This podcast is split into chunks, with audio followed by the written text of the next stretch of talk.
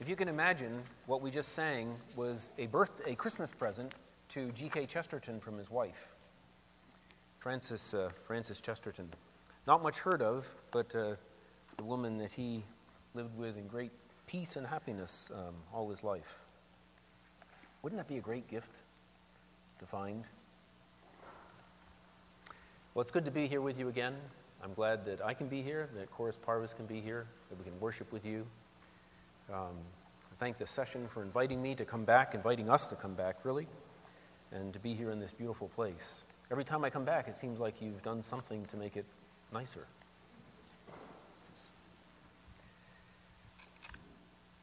You may recall that uh, the last time, uh, which was a year ago, uh, we were. Um, we read about the, the Magi coming, Zoroastrian priests who came out of the Parthian Empire to the east, brought gifts to the baby Jesus, well, about two year old Jesus at that point. And then they were warned to uh, get out of Herod's way, and so they left, went back by another route to their own country. And that's where the story picks up, and I'm going to read the passage, Matthew 2, beginning at verse 13. Now, when they, that is the Magi, had departed, behold, an angel of the Lord appeared to Joseph in a dream and said, Rise, take the child and his mother, and flee to Egypt, and remain there until I tell you, for Herod is about to search for the child to destroy him. And he rose and took the child and his mother by night, and departed to Egypt, and remained there until the death of Herod.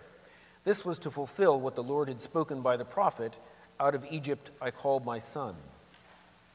Then Herod, when he saw that he had been tricked by the wise men, became furious and sent and killed all the male children in Bethlehem and in all that region who were two years old or under, according to the time that he had ascertained from the wise men. Then was fulfilled what was spoken by the prophet Jeremiah. A voice was heard in Ramah, weeping and loud lamentation, Rachel weeping for her children. She refused to be comforted because they are no more.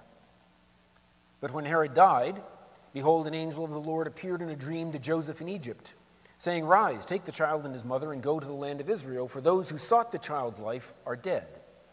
And he rose and took the child and his mother and went to the land of Israel. But when he heard that Archelaus was reigning over Judea in place of his father Herod, he was afraid to go there, and being warned in a dream, he withdrew to the district of Galilee, and he went and lived in a city called Nazareth, so that what was spoken by the prophets might be fulfilled, that he would be called a Nazarene.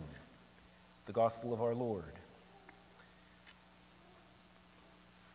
Well, the Magi's dream must certainly have taken place the same night that they met Jesus. Remember, they went out from Herod's presence, they saw the star, and it led them to the place where Jesus was. They fell down, worshiped, gave him their gifts.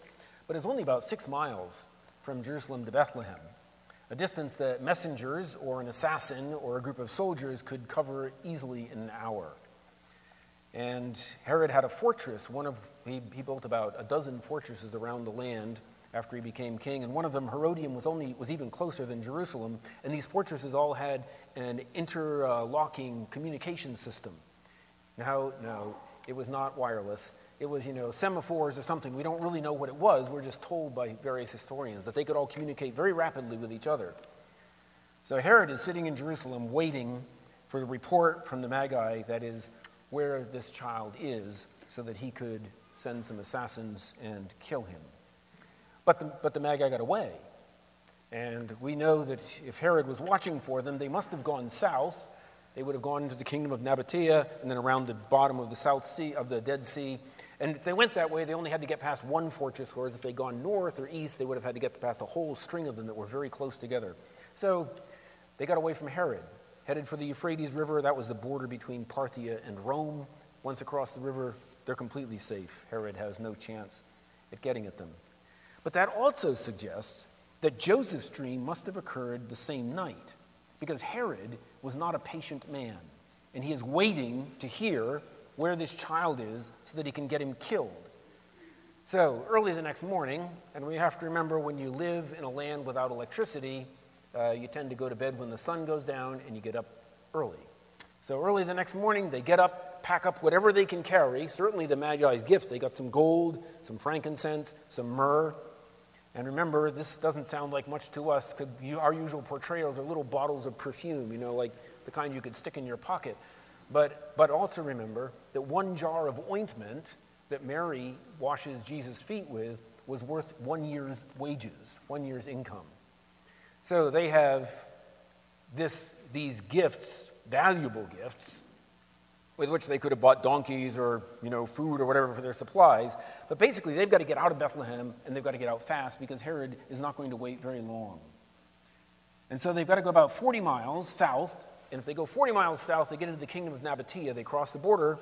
And Caesar Augustus, who did lots of things, uh, one of the things he did was tell Herod to leave the other little kingdoms alone because they were all part of the Roman Empire, but they were each kind of client kings. They were allowed to call themselves king and allowed to rule, but the Senate had to ratify their appointment, and the Senate could remove them from being king anytime it wanted. And Herod had already gotten into trouble with Augustus by invading another kingdom, chasing some um, insurrectionists. And so he'd been told, leave them alone. You know, so, so once they got across the Nabatean border, they're safe. They could breathe for a bit. They've only got about 200 miles or so to go to Egypt, so maybe three or four weeks figuring you can't travel too fast. Even if they had donkeys, donkeys are known for strength, not for speed. So it's going to take them a while to get there. But it's not like, it's not as though we were being told to go to Irian Jaya, off into the mountains somewhere, uh, because Egypt was a well known place. It had been a political refuge for Israelites for hundreds of years. You read back through the Old Testament, several times people who got in trouble with the king would flee to Egypt, hang out for a while, and then come back. And there were main, there were well-known caravan routes. In fact, there's one um, ancient uh, geographer, Strabo, who says that the caravans moved on them so constantly it was like watching a single army just move, walk up and down the road. So Mary and Joseph could have hooked up with a caravan, and in a few weeks they would have been completely safe in the land of Egypt.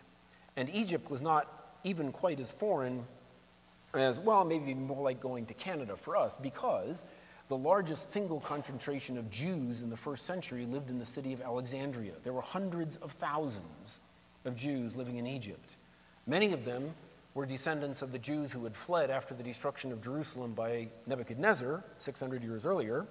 Uh, they had taken Jeremiah with them, uh, but many of them also just migrated there after the, uh, after the Persians had conquered the, uh, the whole known world. And so they're going to a place where they would have been welcomed. They certainly would have had people they knew or at least knew of, sort of like playing where we live up in Hatfield. People talk about playing the Mennonite game. You go to a Mennonite church and you say, Oh, who are you related to? And then pretty soon you find out that everybody's related to everybody else. And so they get to Egypt. They would have had, if not, if not personal friends, at least people who would have welcomed them. So they get to Egypt. Jesus is safe. Meanwhile, back in Bethlehem, however, things are not so good. Um, Herod was enraged at being deceived by the Magi, and at this point in his life, uh, Herod is suffering from arteriosclerosis. At least that's the modern diagnosis of what Josephus and others have described. And he was, he was pretty close to being insane, and certainly he was insane about his right to rule, hanging onto his throne. And Herod, then, when he figures out that the Magi have tricked him, uh, kind of goes ballistic and says, well, just we can't find him, we'll just kill them all. They said the star appeared two years ago. He's two years old. Okay, just kill everybody two years old and under. Just think of that. Think of that. Now, Bethlehem's not a city, despite all the medieval paintings that show ramparts and castles and things like that. It's a, it's a tiny town, probably less than a thousand people. So we're not talking about thousands of deaths, but even the death of one would be too many.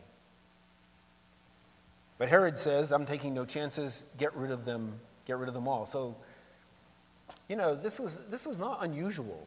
The, the year Pompey, uh, uh, sorry, uh, Augustus was born, well, he wasn't Augustus at the time, but when Augustus was born, shortly before his birth, in 63 BC, there was a, an, an omen that was interpreted by the Roman um, dream interpreters, omen interpreters, priests, I guess is the way to say it, uh, as, as a signal that the republic was going to be replaced by a kingship and an empire. The Senate did not want Rome to become a kingdom. They wanted to be, remain a republic. And so they ordered that all children, all children born that year be killed.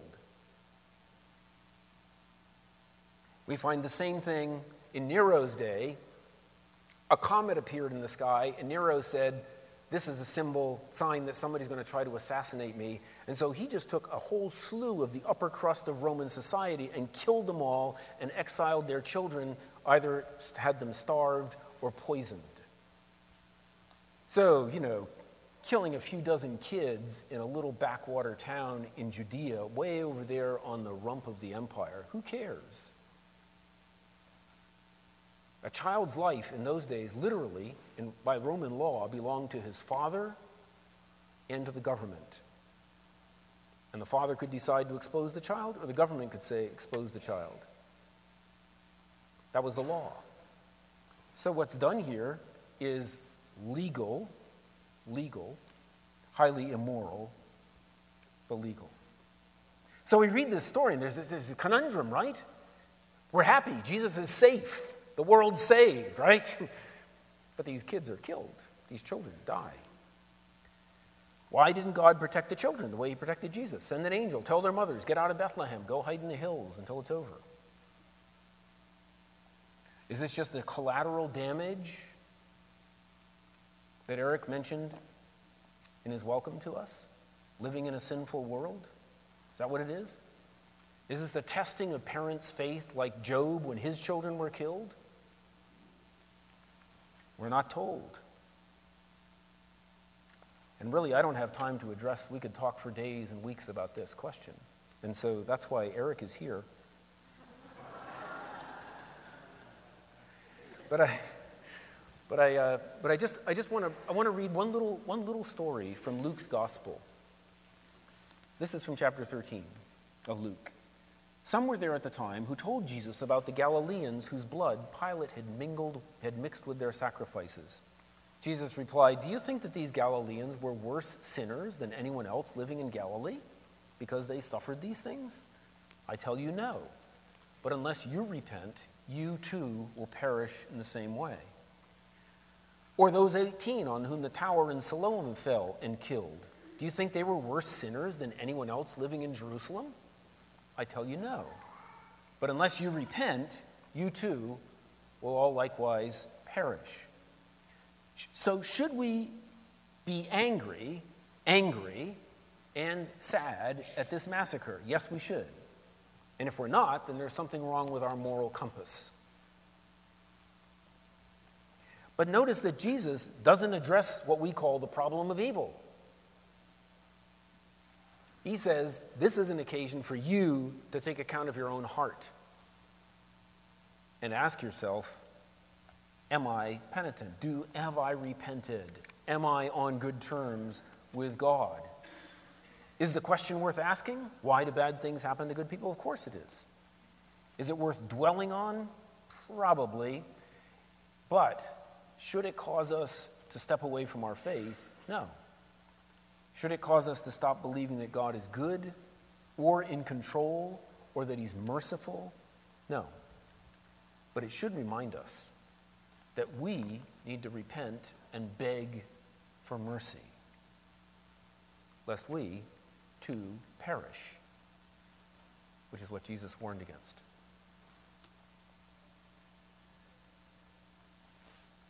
Joseph and Mary and Jesus are in Egypt. They couldn't have been there more than a couple of months because Herod died very soon after these events. This is all very compressed in time. They haven't even had time to settle down, and Joseph had another dream. Another angel says, Herod's dead, go back. So they go back to their own land. Now, to get there, they have to go through Nabatea again. It's another, you know, 250 mile trip to, uh, to get back to Bethlehem. But Herod died, and his son, he split his kingdom among three sons. And Archelaus became the ruler of what's called Judea and, and Samaria. He got kind of the, the, the heartland of Herod's kingdom.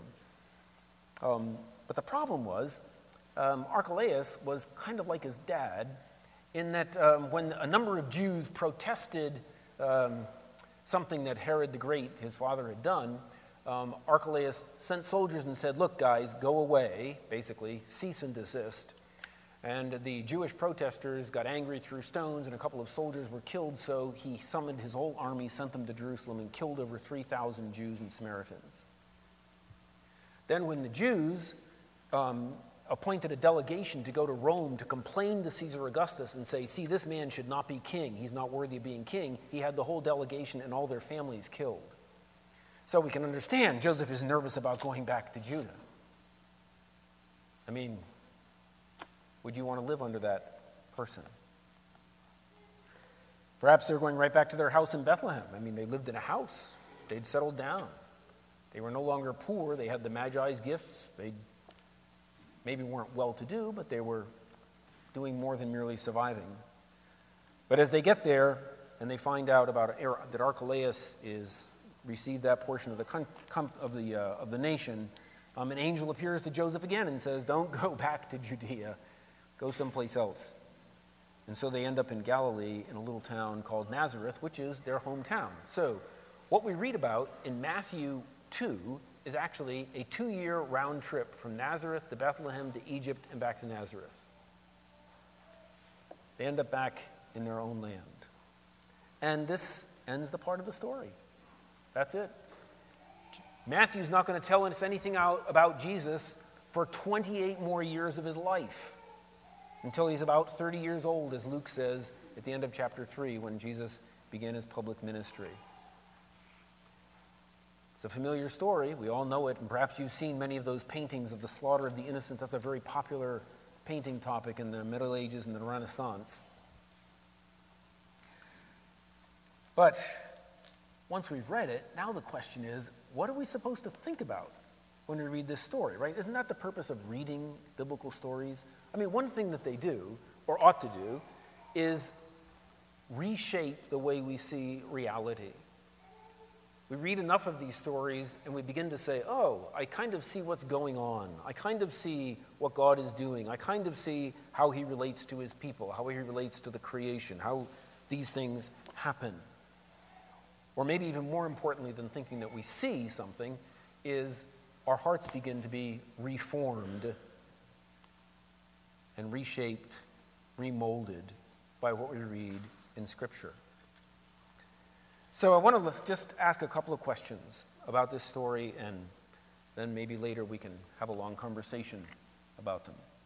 First, when we look at these characters, read the Gospel of Luke, that's the part that's familiar. You know, there were shepherds abiding in the field by night, watching, abiding in the field, watching over their flocks by night, when lo, an angel of the Lord came upon. We read those stories, we know that. That's kind of the creche and the manger scene. And, and Mary is sort of the main figure. But here, she's just there. I mean, she gives birth, but she's just, Joseph is the main character. And when we read this, we realize that what Joseph is like is a man who obeys. He does what he's told every time. I mean, think, think about this. It, well, let me, let, me back up, let me back up a step. So, I got an email a couple of weeks ago from a student, great student, senior, going to graduate from the Honors College, which, by the way, you're free to come visit, you know, right across the river at Eastern University anytime. Just come on over. Um, and, and she said, Okay, I have job offers from four schools. Which one should I take? And I wrote, it took me about two hours to write a reply explaining why I couldn't tell her which one to take. Um, but that's what we want, isn't it? We want a voice from God saying, go to this college, marry this person, take this job, live in this house, go to this church, do. We want a list. We want a little voice. We want an angel to come around in a dream, although we'd probably be kind of suspicious if somebody told us that was, that's what had happened. But, but that's what we want. We want a message. But think what Joseph was told to do, lest we think this an easy thing. So in his first, his, sec- his first dream, his fiancee, Mary, comes back pregnant from a three month visit with far off relatives. So God says, marry her anyway. Knowing, he knows, it's not his child, and he's going to live with the stigma of having a promiscuous wife, raising some other man's son and he did it. And then, just as they're settling into life in Bethlehem, they've been there for a couple of years, they've managed to afford a house. He has, he's, a, he's actually a craftsman. The word carpenter is a little misleading. Um, he's, a, he's, a, he's a skilled craftsman. He's told, go to this other country, flee, leave everything, leave everything except what you can carry, and go. The king's going to kill your son. And by the way, they knew that if the king caught them, he's not just going to kill Jesus, he'll kill them too. That was Herod's way. So Joseph says, okay, gets up, gets wakes Mary up, they go and saves Jesus' life. And then, even before they could begin to settle down in Egypt, they've only been there a month or so, a couple of months at most, another angel says, Go back. And now I say this with due respect, but Joseph must have wondered, you know, am I a ping pong ball? Well, they didn't have ping pong then, but if they had, what am I? You know, bouncing back and where am I supposed to, what is going on? But the important thing is that he obeyed. Gathered his family, returned to the land, their own land, and then, when told not to go where he thought he was going to go, back to Bethlehem, to Judea, goes off into the hinterlands, into Galilee, which was pretty much a backwater, considered a backwater by the Jews, the cosmopolitan Jews of Jerusalem. And that is where he raised Jesus. And so the prophecy becomes is fulfilled that he'll be called a Nazarene. And then Joseph disappears. The only other times in Matthew that he's mentioned are when Jesus is called the son of Joseph. That's it. But if he hadn't obeyed God, at least two prophecies wouldn't have been fulfilled, and there would have been no gospel because Jesus would have died as a two year old in, in Bethlehem. More than once, I heard Allan MacRae, the founding president of Biblical Seminary, say this The first step in knowing the will of God is deciding to do it no matter what it is. The first step in knowing the will of God is deciding to do it no matter what it is. And I submit that that's what Joseph had done. He determined to obey God no matter what God required of him.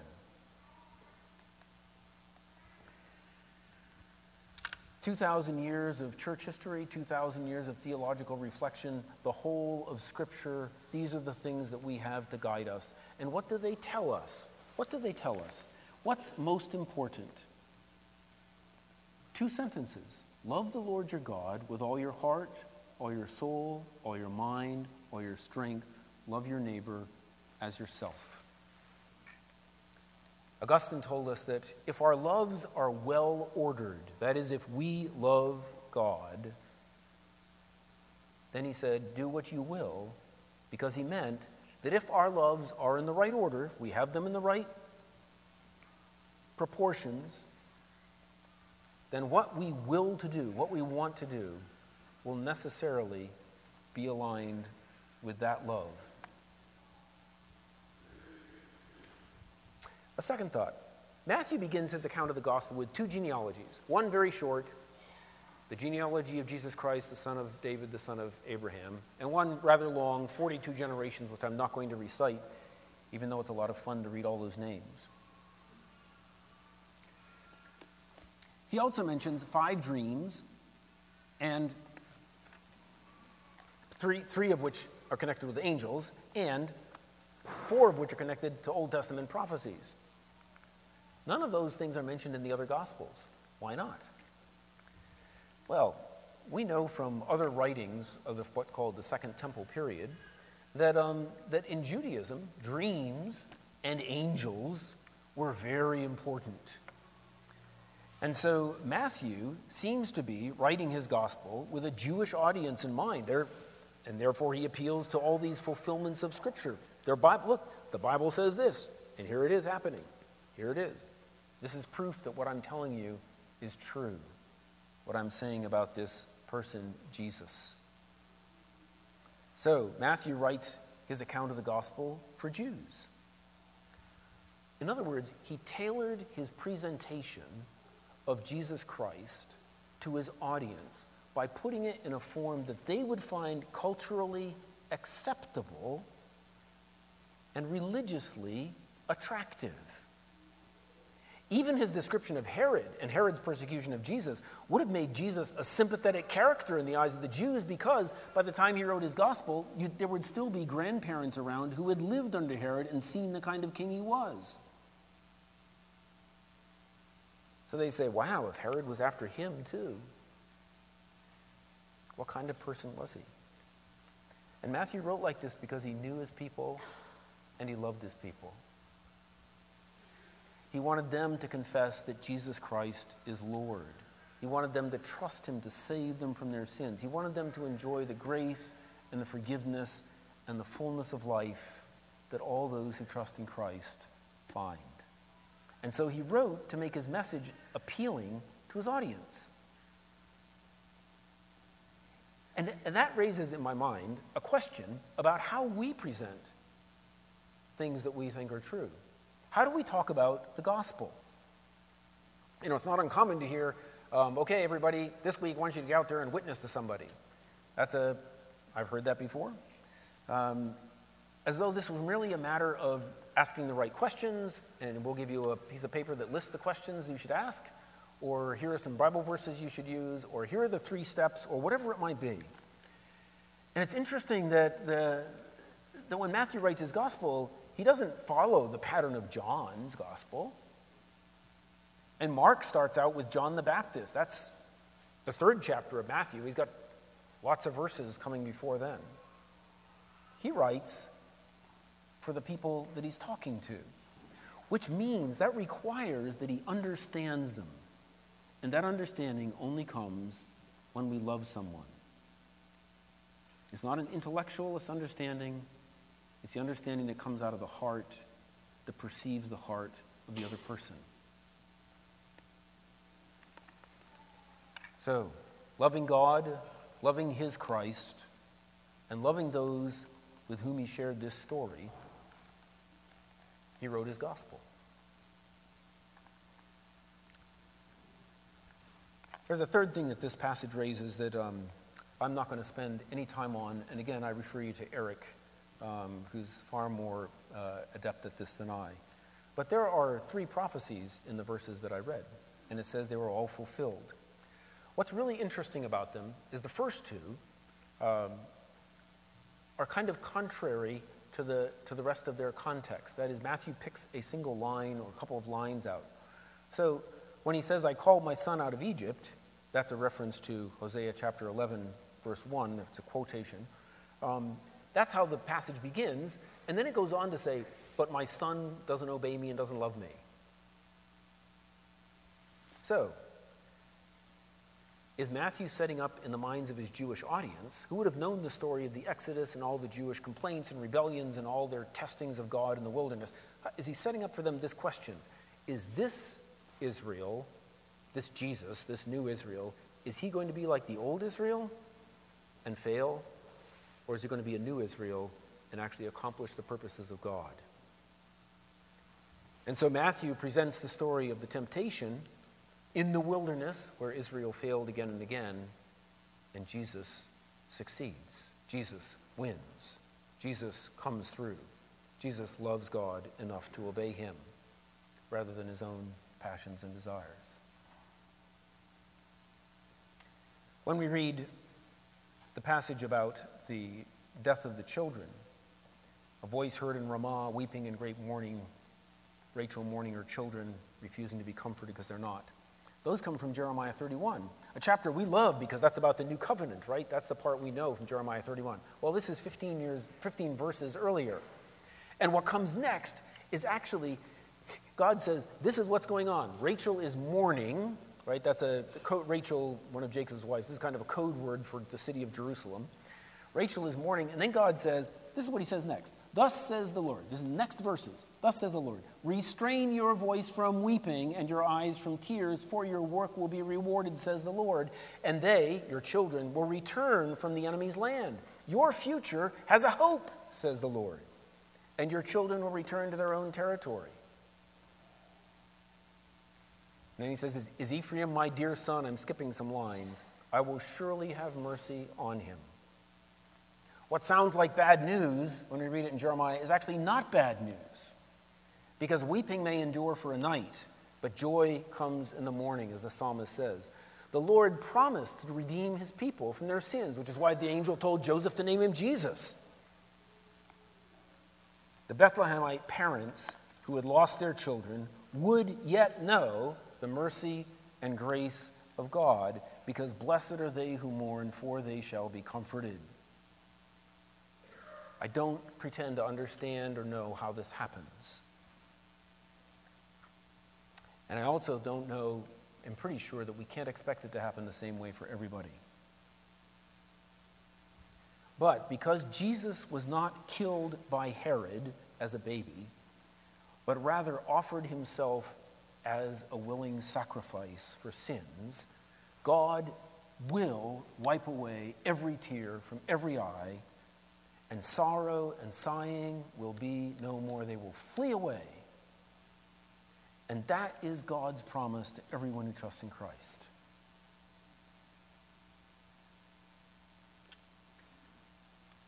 Finally, I'm going to return and kind of reprise a bit from last year's. And I do this because it's something that, frankly, I need to hear over and over. We need to hear over and over. As was said in our congregational prayer this morning, um, we live in a world that seems to be falling apart. And it's very easy for us to be hardened by the lies of the world and the devil and even of our own flesh. Which is why Hebrews says, the author of Hebrews says, encourage one another daily as long as it's called today, lest you be hardened by the deceitfulness, the lies of sin. Well, in this story, God uses angels and dreams. Now, notice, those are messengers that can't be intercepted, they can't be bribed, they can't be assassinated. He uses angels and dreams to get the Magi home by another route, to send Joseph, Mary, and Jesus to Egypt, and to bring them back to Nazareth. God's plans, you see, they are never, never, never, never thwarted. They're not. He alone knows the end from the beginning. He alone delights to do and brings about, he will do, all his holy will. No one, nothing stands against him. And the plan and design of God, which He is even now bringing to pass, is the redemption and renewal of all things in His Son, Jesus Christ. So that, so that a day is coming when every knee, every single knee, will bow, and every single tongue in heaven and on earth will confess that Jesus Christ is Lord to the glory of God the Father.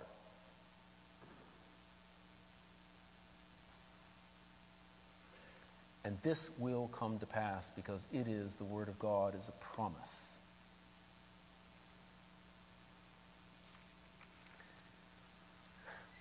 Now we know this, we confess it, and I fear sometimes it misleads us. Because we're so convinced that we're on God's side that we convince ourselves that it's really God who's on our side. And so we sometimes hear messages like this, or read passages in Scripture and think, oh, this is for them. Because we already know what's right. We already, we've got it. We know that we're part of them because we know all the code words. Right? Everybody here, I'm sure, the only flower you have in your garden is a tulip. Am I right? We know that if somebody asks how you are, the only proper response is better than I deserve. We know that. That's a password, right?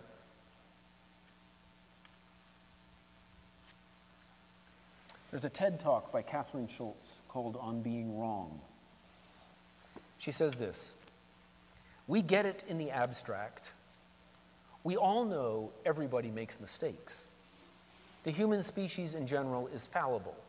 Okay, fine, she says. But when it comes down to me, right now, to all the beliefs I hold here in the present tense, suddenly all of this abstract appreciation of fallibility goes out the window. I can't actually think of anything I'm wrong about. And the thing is, the present tense is where we live. We go to meetings in the present tense, we go on family vacations in the present tense, we go to polls and vote in the present tense. So effectively, we all kind of wind up traveling through life, trapped in this little bubble of feeling very right about everything. And when we combine this natural human feeling with our theology, we easily become self satisfied and, frankly, even smug, knowing that we have the real truth and glad that God agrees with us on everything. But God Himself warns Israel this. He says this My thoughts are not your thoughts my ways are not your ways, says the Lord. For as the heavens are higher than the earth, so my ways are higher than your ways, and my thoughts than your thoughts. So, here you go. Here you go. Set up a committee, Save the World Committee. Would you choose to get a woman pregnant before she's married? Would you choose to have a baby born in a barn? Would you choose to have the Savior of the world pursued by a mad king, flee to a foreign land, end up in a backwater, raised with the stigma of being illegitimate?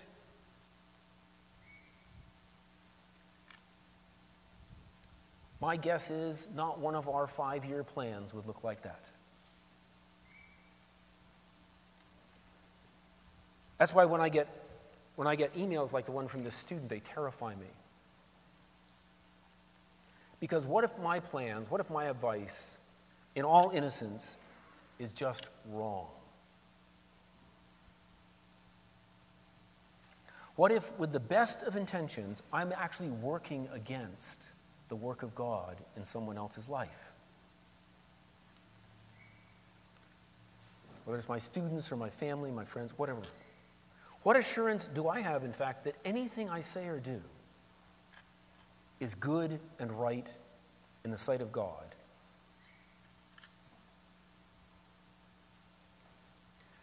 Joseph Pieper says that prudence is the art of making the right decision based on the way things really are. And then he says this How do we do that? He says, This is a communal endeavor.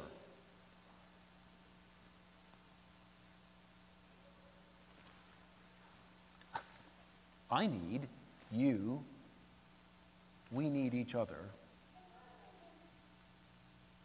to help us see clearly. Because, frankly, folks, we're each so blinded by our own interests that we can hardly see what's out there.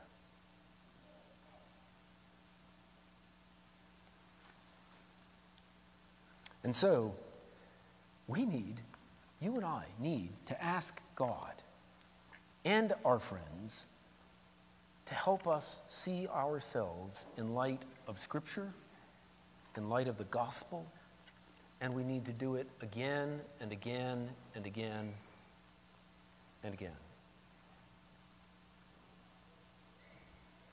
The warning that resistance is futile applies to everybody, not just to them, it's for everybody. Judgment is coming, Peter says, and it begins with the household of God. And so we, who know these things and who confess them gladly, ought to seek justice, love kindness, and walk humbly with our God. And when that happens, this is what God Himself says. Then our light will burst forth like the dawn. Our recovery will spring forth with haste. Our righteousness will go before us. The glory of the Lord will be our rear guard. We will call out, and God Himself will answer. We will cry, and He will say to us, Here I am. And Jesus, Emmanuel, is God with us. Amen. Let us pray. O God, who by the leading of a star did manifest your only begotten Son to the Gentiles, mercifully grant that we, who know you now by faith, may after this life have the fruition of your glorious Godhead through the same your Son, Jesus Christ, our Lord. Amen.